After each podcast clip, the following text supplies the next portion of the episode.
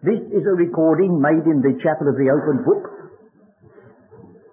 under the covering title Christian Fundamentals and is number eight of the series finishing this evening Steps Through the Bible.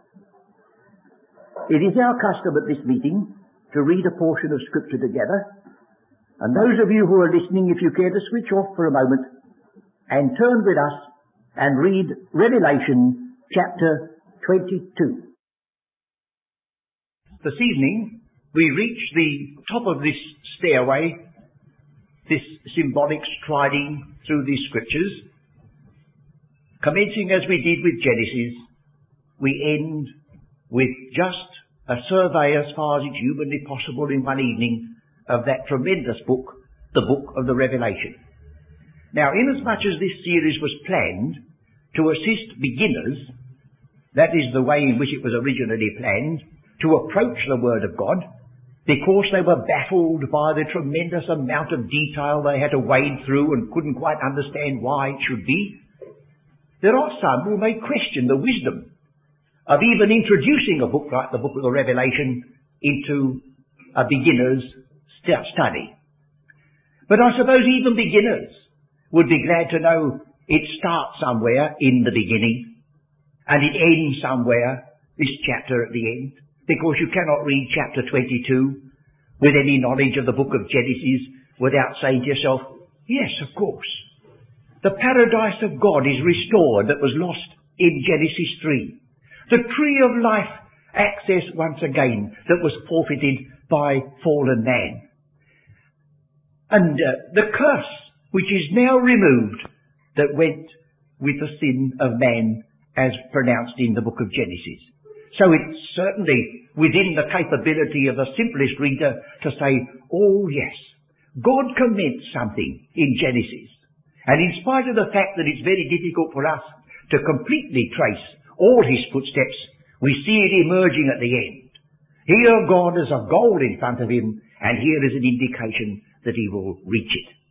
So that I feel that if it only leaves the impression on the mind of the reader that God knows the end from the beginning, that's something. And that if we discover that one Old Testament prophet said that the, the Saviour of the world should be born in Bethlehem, and he was literally born in Bethlehem, they may believe another prophet that says his feet shall stand in that day upon the Mount of Olives and believe that means what it says. And so you can only induce into the minds of readers that God means what he says. And we have no right to take a scripture as a figure of speech unless it contradicts fact or reason. There are figures of speech, and they are necessary. Uh, but we've got to be careful we don't use them as a means of explaining everything away. Well now, with regard to this series, you start at the bottom, the book of Genesis, and we have in the beginning God created the heavens and the earth. And we have the present heavens and the earth given in detail in the six days creation. When you get to the other end of this, of the book, the book of the Revelation, I saw a new heaven and a new earth. There's the beginning, there's the end. And as we've already said, the paradise and the removal of the curse. If we come up one more step, the book of Exodus still looks to the book of the Revelation. The plagues that fell on Egypt and the vials of wrath that fall in the book of the Revelation, well, they march together. The one is limited to Egypt and the other is not limited to any particular land. As you get in the book of the Revelation, two witnesses that withstand the great dictator at the time of the end. And in the book of Exodus, you get two witnesses coming up and withstanding Pharaoh. Their names is Moses and Aaron. And in the book of the Revelation, they sing the song of Moses and the Lamb. So you see, we can study Genesis with Revelation in view, and we can study Exodus with Revelation in view. Well, then we look at the prophet Isaiah. You say, what's he got to do with the book of the Revelation? Well, at least one passage says, the lion shall eat straw like an ox, and a little child shall lead them in that day when that glorious kingdom is set up upon the earth. And when you come to the gospel according to Matthew, you have born at Bethlehem the King of the Jews. You have that Christ of God crucified with a very title over his head, the King of the Jews. And he wore a crown, but alas, a crown of thorns, for he was taking away the curse before he brought the blessing. And when you get to the book of the Revelation, we see him coming crowned with many crowns, and he's called now King of Kings and Lord of Lords. If you come to the Gospel according to John, the first verse says that his name is the Word of God. And when you come to the book of the Revelation and you find him riding out of heaven on a white horse and his name is the Word of God. We're all the way through, you see. It's saying it's all gathering up at that book of the end. We come to the Acts of the Apostles and Peter assures those to whom he spoke that if they repented, the Lord would send back Jesus and the times of restoration should commence that had been the burden of all the prophets since the world began. And after the epistle to the Galatians, we have the epistle to the Hebrews. Now both Galatians and Hebrews speak about the heavenly Jerusalem. Galatians says the Jerusalem which is above, and Hebrews says they look for a heavenly country and a heavenly city. And then the epistle to the Ephesians is the one exception that doesn't focus our attention on the book of the Revelation because it belongs to a different calling and is looking even higher than the heavenly Jerusalem. As far as we can understand the scriptures, there are three spheres of blessing. There's the earth, the meek shall inherit the earth. There is the heavenly Jerusalem, which Abraham had in mind. And there's the position at the right hand of God, far above all principality and power, which is the burden of the epistle to the Ephesians. So you see, it would not have been possible to have made the concession and said, well, we'll leave that one out. That could not be. And of course there are many other things which we shall find in this uh, study of the Revelation if we take it up that continually throws us back to the past. Uh, I might as well just go on with that. I was going to omit it, but I think perhaps I won't. When you um, come to the book of the Revelation, you get the, the four horses of the apocalypse. You've seen that title, I suppose? Well, if you ignore the fact that the prophet Zechariah tells you the four horses and all about them, and go wandering all over the history of Europe to try to fit something in, you expect to go wrong. But Zechariah's already spoken about those four horses, and the book of the Revelation simply brings them right out into the light and tells you, now that prophecy is to be fulfilled. Or if you read in the book of the Revelation of a peculiar way of speaking of time, a time, and times, and half a time. Well, you say, what's all this? Well, you say, the balancing passage says 1,260 days. You say, oh, thank you. And it also says 42 months. So if you've got enough arithmetic to add them all up and divide them and all that business, you'll find that's three years and a half. 42 months, 1,260 days, one time, two times and a half time. And you go back to the prophet Daniel and find that it's embedded in his prophecies. So you see, the more you know, the more you bring to the book of the Revelation, the more it will give you. That is true always. And then again, are you puzzled about the what are called the, the beasts, the four beasts, with heads of lions and eagles and so on.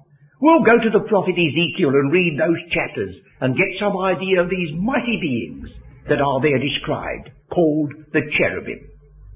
And again, if you go to the prophet Jeremiah, especially chapters 50, 51, 52, you have great Babylon coming into judgment. And in the book of the Revelation, it takes place. Well, I think I've pretty well stepped through the Old Testament again from another point of view, and it's all got lines leading up to this one climax book, the book of the Revelation.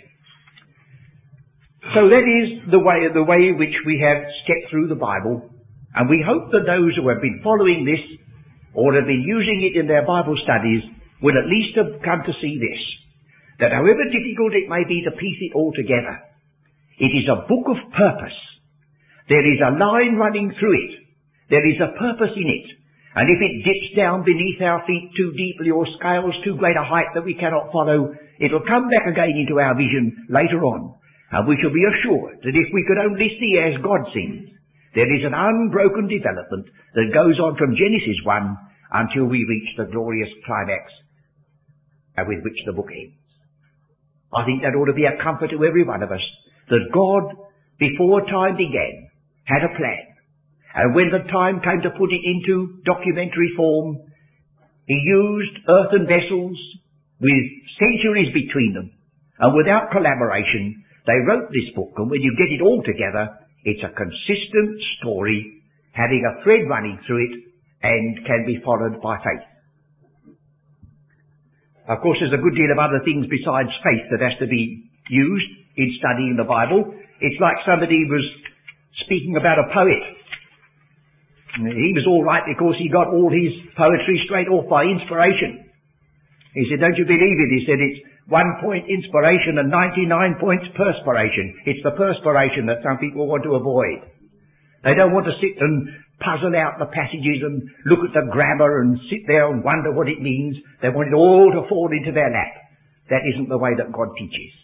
He uses both sides. Perspiration as well as inspiration. Study to show thyself approved unto God, a workman, you notice? A workman. If you're a believer in the scriptures and you're trying to study it to help other people, you belong to the working class, friends.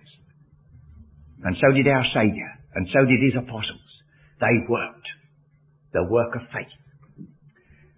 Well now we must come to this book to get some idea of its general teaching. If you notice in the first chapter, after telling you that it's going to be given to John in a series of signs, as we pointed out before in the first verse, he sent and signified it. You could divide that word up temporally, but you mustn't do it in ordinary English. He sent and signified it. He sent it by a series of signs, and that is the word to signify. And that is how the book is constructed. And then we are told in chapter 1, verse 10, I was in the Spirit on the Lord's day. And quite a number of God's people take that to mean that John was, I suppose, in a spiritual frame of mind on Sunday. We still use the term the Lord's Day as a title of Sunday. And if you ask anybody to turn you to the scriptures to prove that the Lord's Day is Sunday, there's only one verse to turn to, that's the one we're looking at. But I can't see here it says the Lord's Day is Sunday. It says I was in spirit on the Lord's Day. Now the next thing is, what does it mean by being in spirit? This occurs four times in this book. I'll turn you to the last occurrence and the others in between can be discovered by you if you wish afterwards. The um, 21st chapter, I think it is. 21st chapter, verse 9. And there came unto me one of the seven angels which had the seven vials full of the seven last plagues, and talked with me, saying, Come up hither, I will show thee the bride, the Lamb's wife. And he carried me away in the Spirit. Now that's exactly the same words, in Spirit, as you get in chapter 1. He carried me away in Spirit, and showed me that great city, the holy Jerusalem descending out of heaven from God. Well, now I ask you, has the heavenly Jerusalem descended yet? Well, of course you can stand up in a meeting and sing Blake's wonderful words about establishing New Jerusalem in England's green and pleasant land and get carried away with it, but when you go out and go home again, you, you say, well, I don't think that's the meaning of that passage. You see, God could transport that man to the yet future and see something that hasn't yet happened in spirit. Well, it's a strange thing if he uses it four times like that. And the first one means he was in a spiritual frame of mind one Sunday. That seems a bit rather nonsense, doesn't it? Now, what do we, uh, what are we to understand if we allow the book, and the book only, to be its interpreter? What do we understand by the Lord's Day? Well, if we were speaking Hebrew, we'd say, the Lord's Day is the day of the Lord. And all through the Old Testament prophets, there's a day that's in their view. The day of the Lord. And of course, I have had some people tell me, oh, but the day of the Lord is one thing, and the Lord's day is different. And one of the illustrations I've used to rather question that is, that you go into one of the offices very near this chapel, and you want to take out an insurance policy on a wooden house. And they tell you how much it's going to be. So just as you get to the door, you turn back and say, uh, excuse me, what difference would the policy be if it was a house of wood? I think they'd, they'd say, I think we'd better let that man go to another office. What is, what possible difference can there be between a house of wood and a wooden house? What difference can there be between the day of the Lord and the Lord's day? It's only this, that in the Hebrew language you cannot say the Lord's day. You must put it in what is called regimen, and you must say the day of the Lord. But in the Greek you can do what you like with it. Now, over against the Lord's day, or the day of the Lord, the scripture speaks of man's day. We are living in man's day today. And man dominates, and man's ideas are ruling, and he's making an awful mess of it, as God knew. And that comes to an end. And the Lord begins to take the reins. And he rules with a rod of iron until at last he's brought all things in subjection beneath his feet. And then hands a perfected kingdom to the Father. I'd like to give you the, the one that gives you man's day so that you can get the two together. The first Corinthians chapter 4.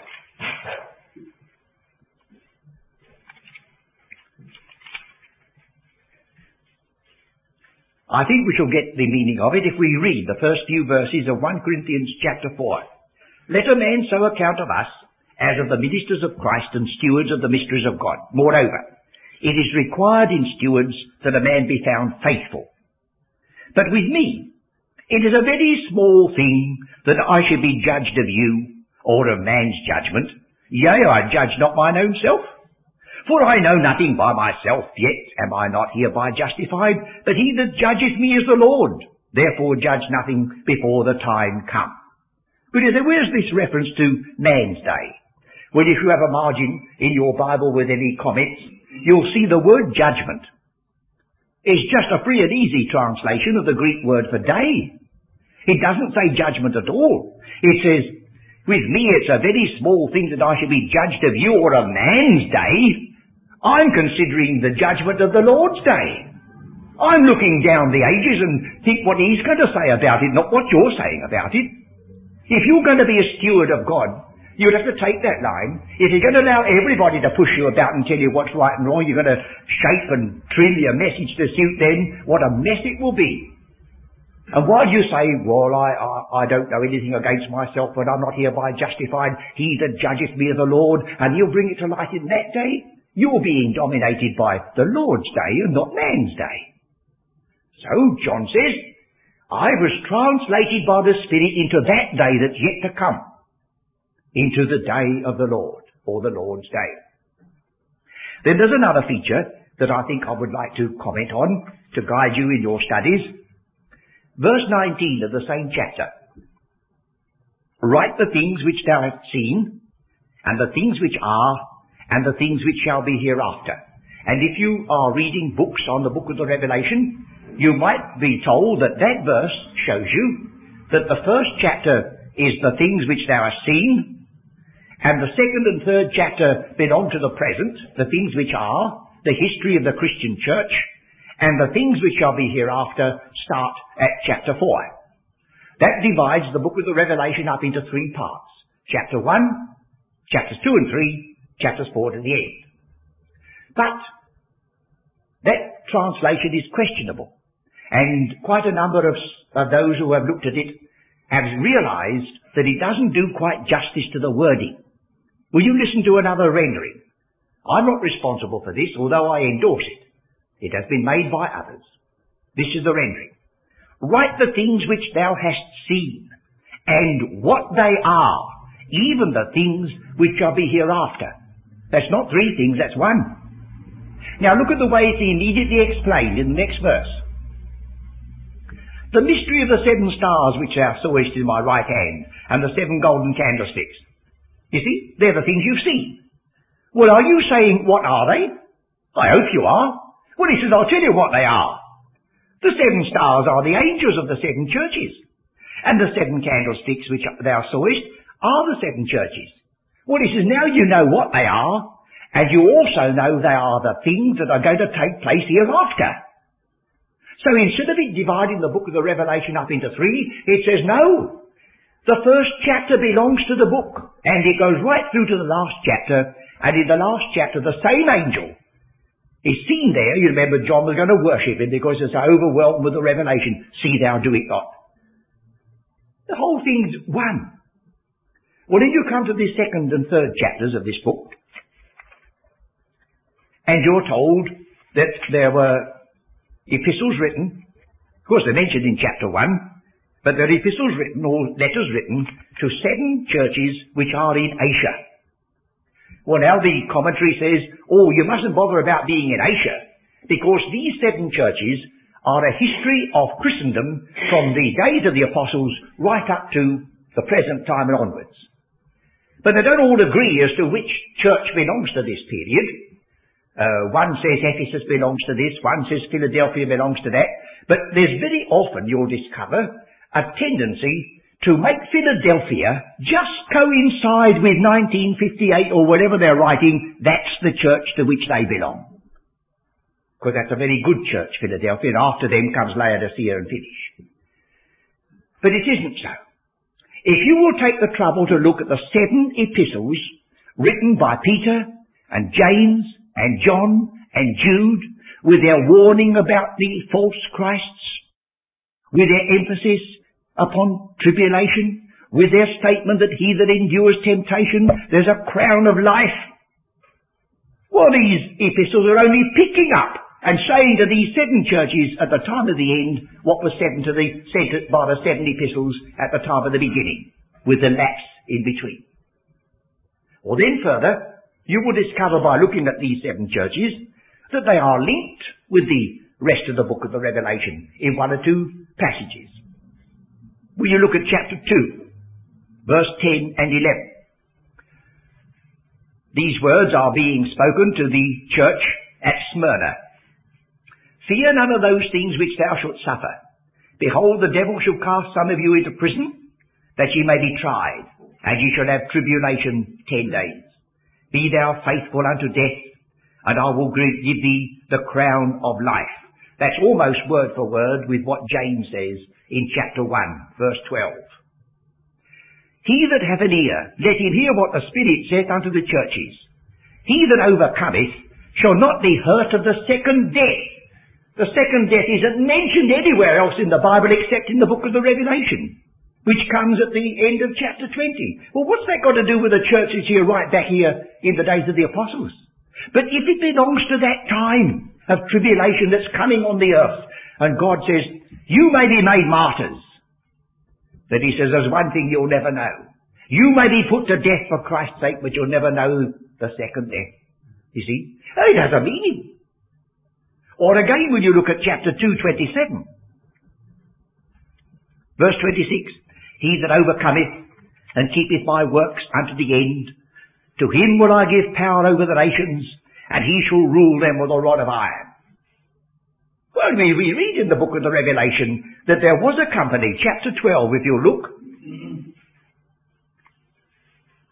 Verse 5, chapter 12, and she brought forth a man-child, who was to rule all nations with a rod of iron, and her child was caught up unto God and to his throne. So there's a company of overcomers who share with Christ in the administration of that future kingdom it says in Psalm 2, He shall rule them with a rod of iron, and He will have those who will be under Him, who will be administering that severe rule that must be before the kingdom is perfect. Well, then we take another step, and we read in chapter 3, verse 4, Thou hast a few names even in Sardis, which have not defiled their garments, and they shall walk with me in white, for they are worthy. And so we get a company in the book of the Revelation that follow the Lamb whithersoever he goes. Or you get that company that come out of great tribulation and they have washed their robes and made them white in the blood of the Lamb. These are all in harmony, all saying the same thing. And chapter 3 verse 12 says, Him that overcometh will I make a pillar in the temple of my God, and he shall go no more out. And I will write upon him the name of my God, and the name of the city of my God, which is New Jerusalem, which cometh down out of heaven from my God, and I will write upon him my new name. So this church is intimately connected with that city which is going to descend from heaven according to the uh, uh, closing chapter of the book of the Revelation. And then, in the last church, we have the words, verse 20, Behold, I stand at the door and knock. If any man hear my voice and open my, open the door, I will come into him and will sup with him and he with me. And you know where the word supper comes in the book of the Revelation? Chapter 19. The marriage of the Lamb is come and here is the supper. They're all neat, you see. And then when you get to the last chapter, the last chapter that we read, you've got to face this fact too. It says in verse 18, For I testify unto every man that heareth the words of the prophecy of this book. If any man shall add unto these things, God shall add unto him the plagues that are written in this book. Are we going to take God at His word? Look at the plagues which are mentioned in this book. How could you add those to anybody unless they're in the period? And then again, if any man shall take away from the words of the book of this prophecy, God shall take away his part out of the book of life, out of the holy city, and from the things which are written in this book. So from beginning to end, it's one book with one set of people in view, and we are only spoiling it by trying to fit in the whole of the Christian church when God says, I'm concentrating your attention now on the time of the end. Then if we come to chapter 19, which of course is the revelation of Jesus Christ, all these other features leading up to it. We get some parallels, we get some contrasts. First of all, in the first verse, and after these things I heard a great voice of much people in heaven saying, Hallelujah. You noticed in our hymn, we stuck to the Old Testament. We said Hallelujah, at least we ought to have done. It starts with an H. But if you're on the side of the angels, you drop your H's. I'm always glad to know that when I go to Scotland because they told me that I dropped my H's. I said, ah, you haven't got a sensitive ear enough to know that they're very, very, very eh, quietly expressed. I don't breathe over everybody. But I said, even so, the angels say, hallelujah. You see? That's only a little bit in passing. After these things I heard a great voice of much people in heaven saying, hallelujah. When I go to the gospel according to Matthew, Christ rides into Jerusalem meek on a foal, a colt, a colt of an, uh, of an ass. And they say, Hosanna. Save now. In the book of the Revelation, he rides out on a white horse. And they say, Hallelujah. Praise the Lord, it's all over. All these things are all linked together. Then it says, after the reference to the bride, verse 11, I saw heaven opened, and behold, a white horse, and he that sat upon him was called faithful and true, and in righteousness he doth judge and make war. His eyes were as a flame of fire, and on his head were many crowns. Isn't that fine?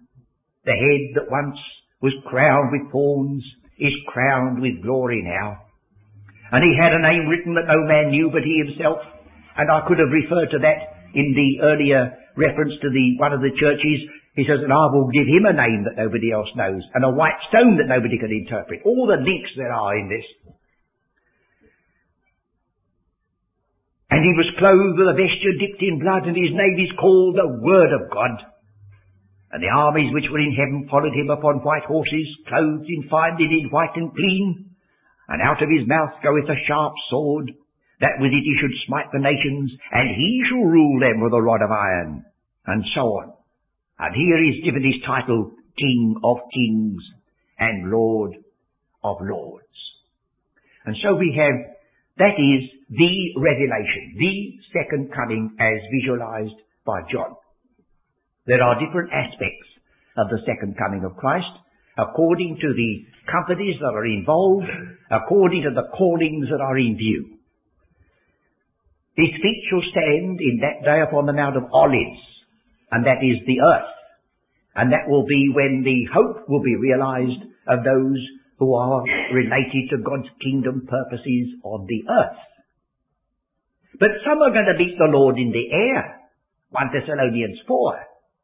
And some are looking for that blessed hope when Christ, who is our life, should be made manifest, that we should be manifest with him in glory. There. Three spheres of blessing. Now, we are not worthy of any of them. We're not worthy to have a place in the new earth. And if God says, well, I'll give you a place at the right hand of my beloved Son, you're going to say, oh, but I'm not worthy of that. But you're not worthy of any of it, so you might as well take the best. There's no option about it. And you know that's a right thing.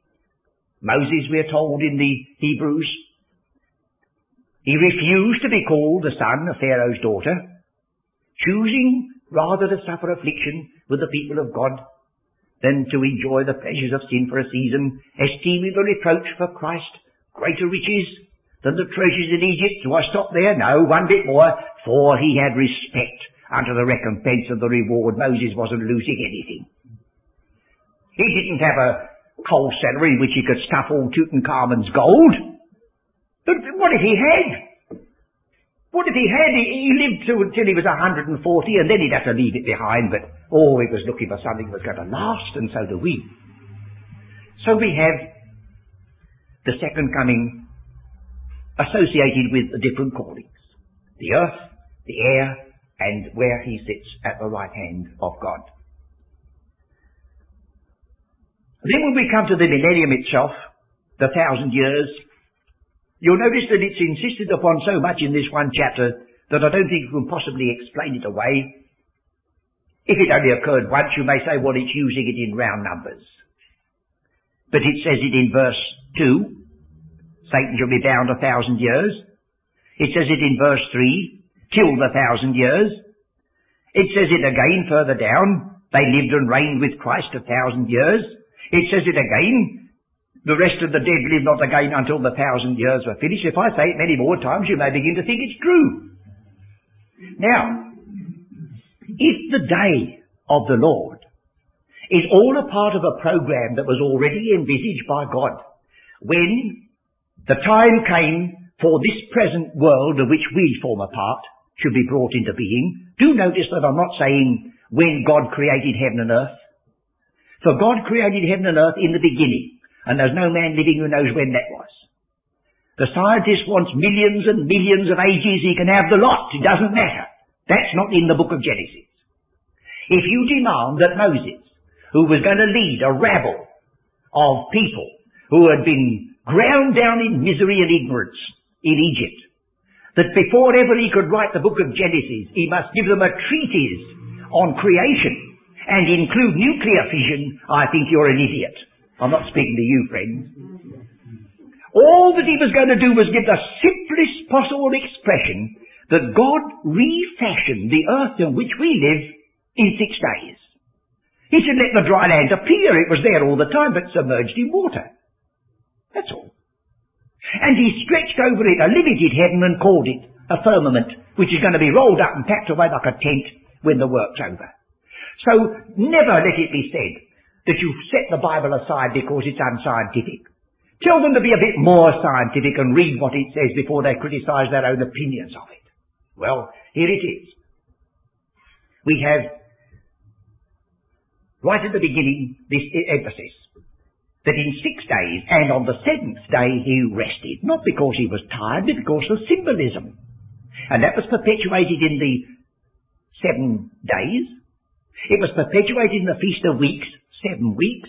It's perpetuated in the seven months because Israel's year is only seven months and they wait five months and start all over again. It's perpetuated in the Sabbath years, every seventh year. It's perpetuated in the 49 years, and the moment that's finished, you get the Jubilee. And so you get 70 times 7 in the book of, of Daniel, and you get 7,000 years from Adam to the end of the millennium.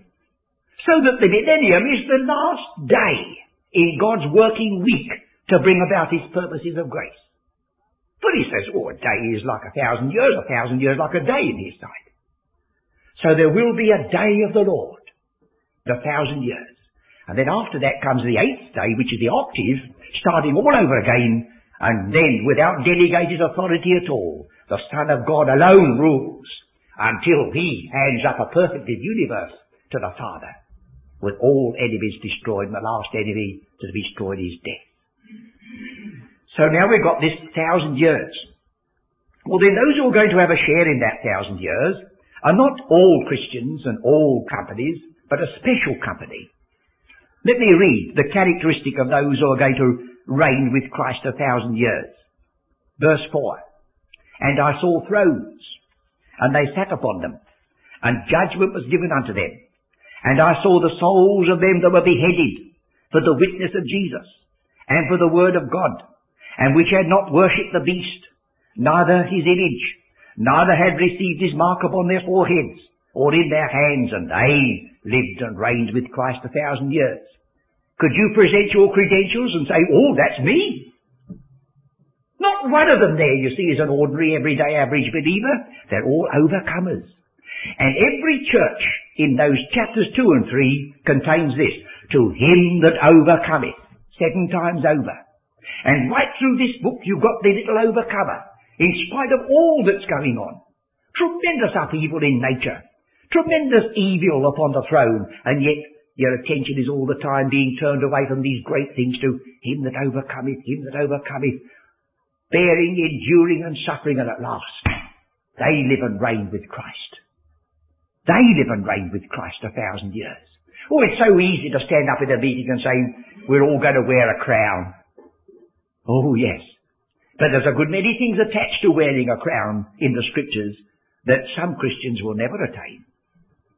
The Apostle Paul ran his course and finished it, and then he could say, henceforth is laid up for thee a crown of righteousness. So these are the special overcomers that share in the administration of Christ during the thousand years, and the others in the kingdom. But they won't all be in this position. And then you see, another feature that we do well to ponder is this. In verse 5 it says, this is the first resurrection. Now that word first is the word former, not the first. Turn to chapter 21, at the end of verse 4. And the former things are passed away. It doesn't say the first things are passed away. The former things are passed away. So we'll come back to chapter 20. This is the former resurrection. Well, the moment you say it's the former resurrection, your mind ought to say, the former of two? Yes. Well, what's the other one? Have you ever bothered to think if that's the former resurrection, has God forgotten all about it? But supposing you turn the page and look at the same chapter. Verse 11, I saw a great white throne, and him that sat on it, from whose face the earth and heaven fled away, and there was found no place, and I saw the dead, small and great. Here's another resurrection, which is put in harmony and in line with this one. Because you see, if you don't believe me, come back to verse 6. Blessed and holy is he that hath part in the former resurrection. On such the second death hath no power. That's a strange thing to tell them, isn't it? If the second death means the judgment upon all the ungodly that have ever lived. Fancy saying, fancy saying that if a person has been martyred for Christ's sake and is worthy to share with his throne, that he will not be touched of the second death. Well, I could turn round to an angel and say thank you for nothing. If I'm a believer in Christ, I'm so accepted in the beloved that I can never come into condemnation. Well, why say that to these people? If they're overcomers, if they're going to be sharing the reign of Christ, why add that bit and you'll not be touched of the second death? But God means what he says. The second death was the sequel to that resurrection.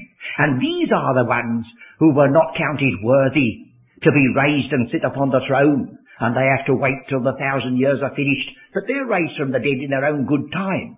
And we've lumped all the ungodly that have ever lived into this resurrection, without warrant. There's no warrant for it. This is the second of two making the pair. Oh, it's worth pondering that we don't add to the Word of God or take away from it. And then there's one more feature that I think perhaps I ought to try to get in, and that is the insistence in this book of the place occupied by the Lamb of God. I just had a letter from a friend who reminded me of the word that I used in the Berean Expositor that someone who was rather criticizing my testimony in the United States did concede one thing. He said at least we must say that his ministry is Christocentric My, I thought if I could only be worth that when the day comes and I stand before him, I shan't bother about anybody else's criticism. If they could say, the only thing we've got against him is he will put Christ in the centre. I think I'm on the side of the Lord, don't you? Well now let's look here and see where the Lamb of God comes in this book. Chapter 5. Verse 5. And one of the elders saith unto thee, Weep not. Behold, the lion of the tribe of Judah, the root of David, hath prevailed to open the book and to loose the seven seals thereof. The lion. You said, have you made a mistake, friend? I thought you were going to tell me about the lamb. Oh no. Because when he looked at, uh, look at this glorious lion, he said, I saw a lamb. Next verse. And behold, and lo, in the midst of the throne, and of the four beasts, and in the midst of the elders stood a lamb, and not merely a lamb, a slain lamb.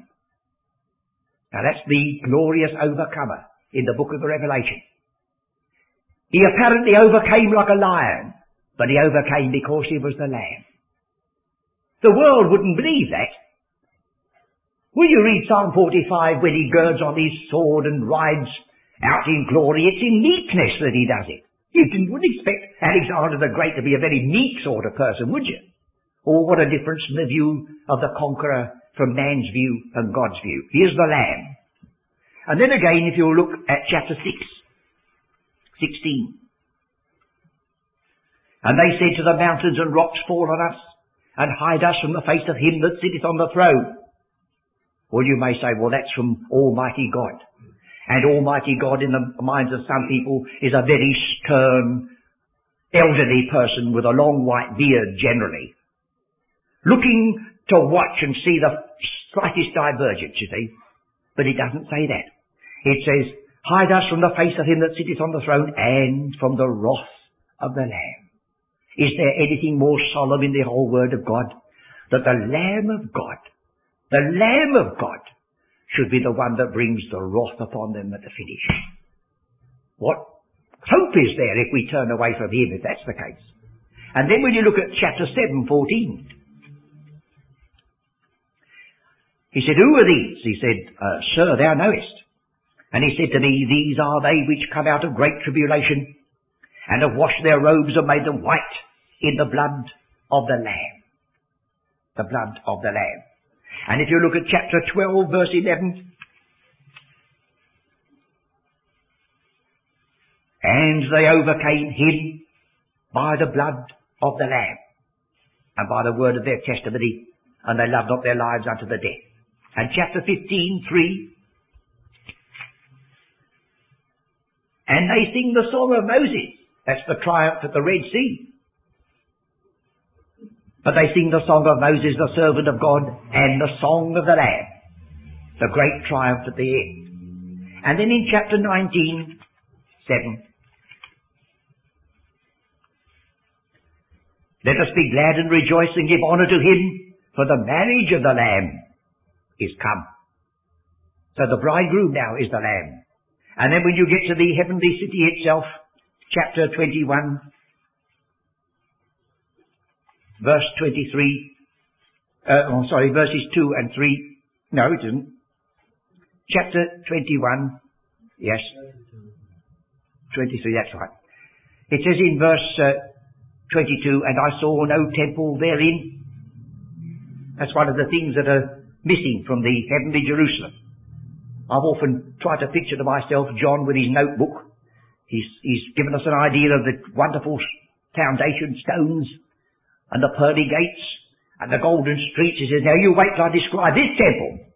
Solomon's temple is said to be magnificent, but what am I going to put down now?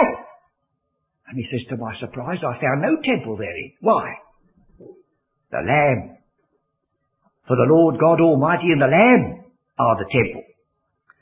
And the city had no need of the sun, neither of the moon to shine in it. For the glory of God did lighten it, and the Lamb is the light thereof. The writer of this apocalypse is the writer of the Gospel according to John.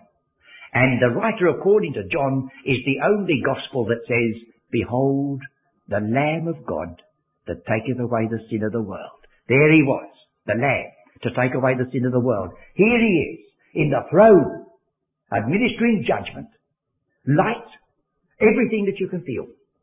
The center of the whole purpose of God, the lamb-like Christ of God. Well, that's as far as our time will permit to give a survey of a tremendously difficult book, confessedly. But if a few thoughts have been dropped that enable you to piece it together, to see to it that you do not go outside the book and drag in all sorts of extraneous things, but continually notice that passage after passage is either a partial quotation or a hark back to something which an Old Testament prophet has said and get them all in harmony, I think you'll see that John was taken in spirit to the yet future day of the Lord and gives us in picture form some of the things that are shortly to come to pass.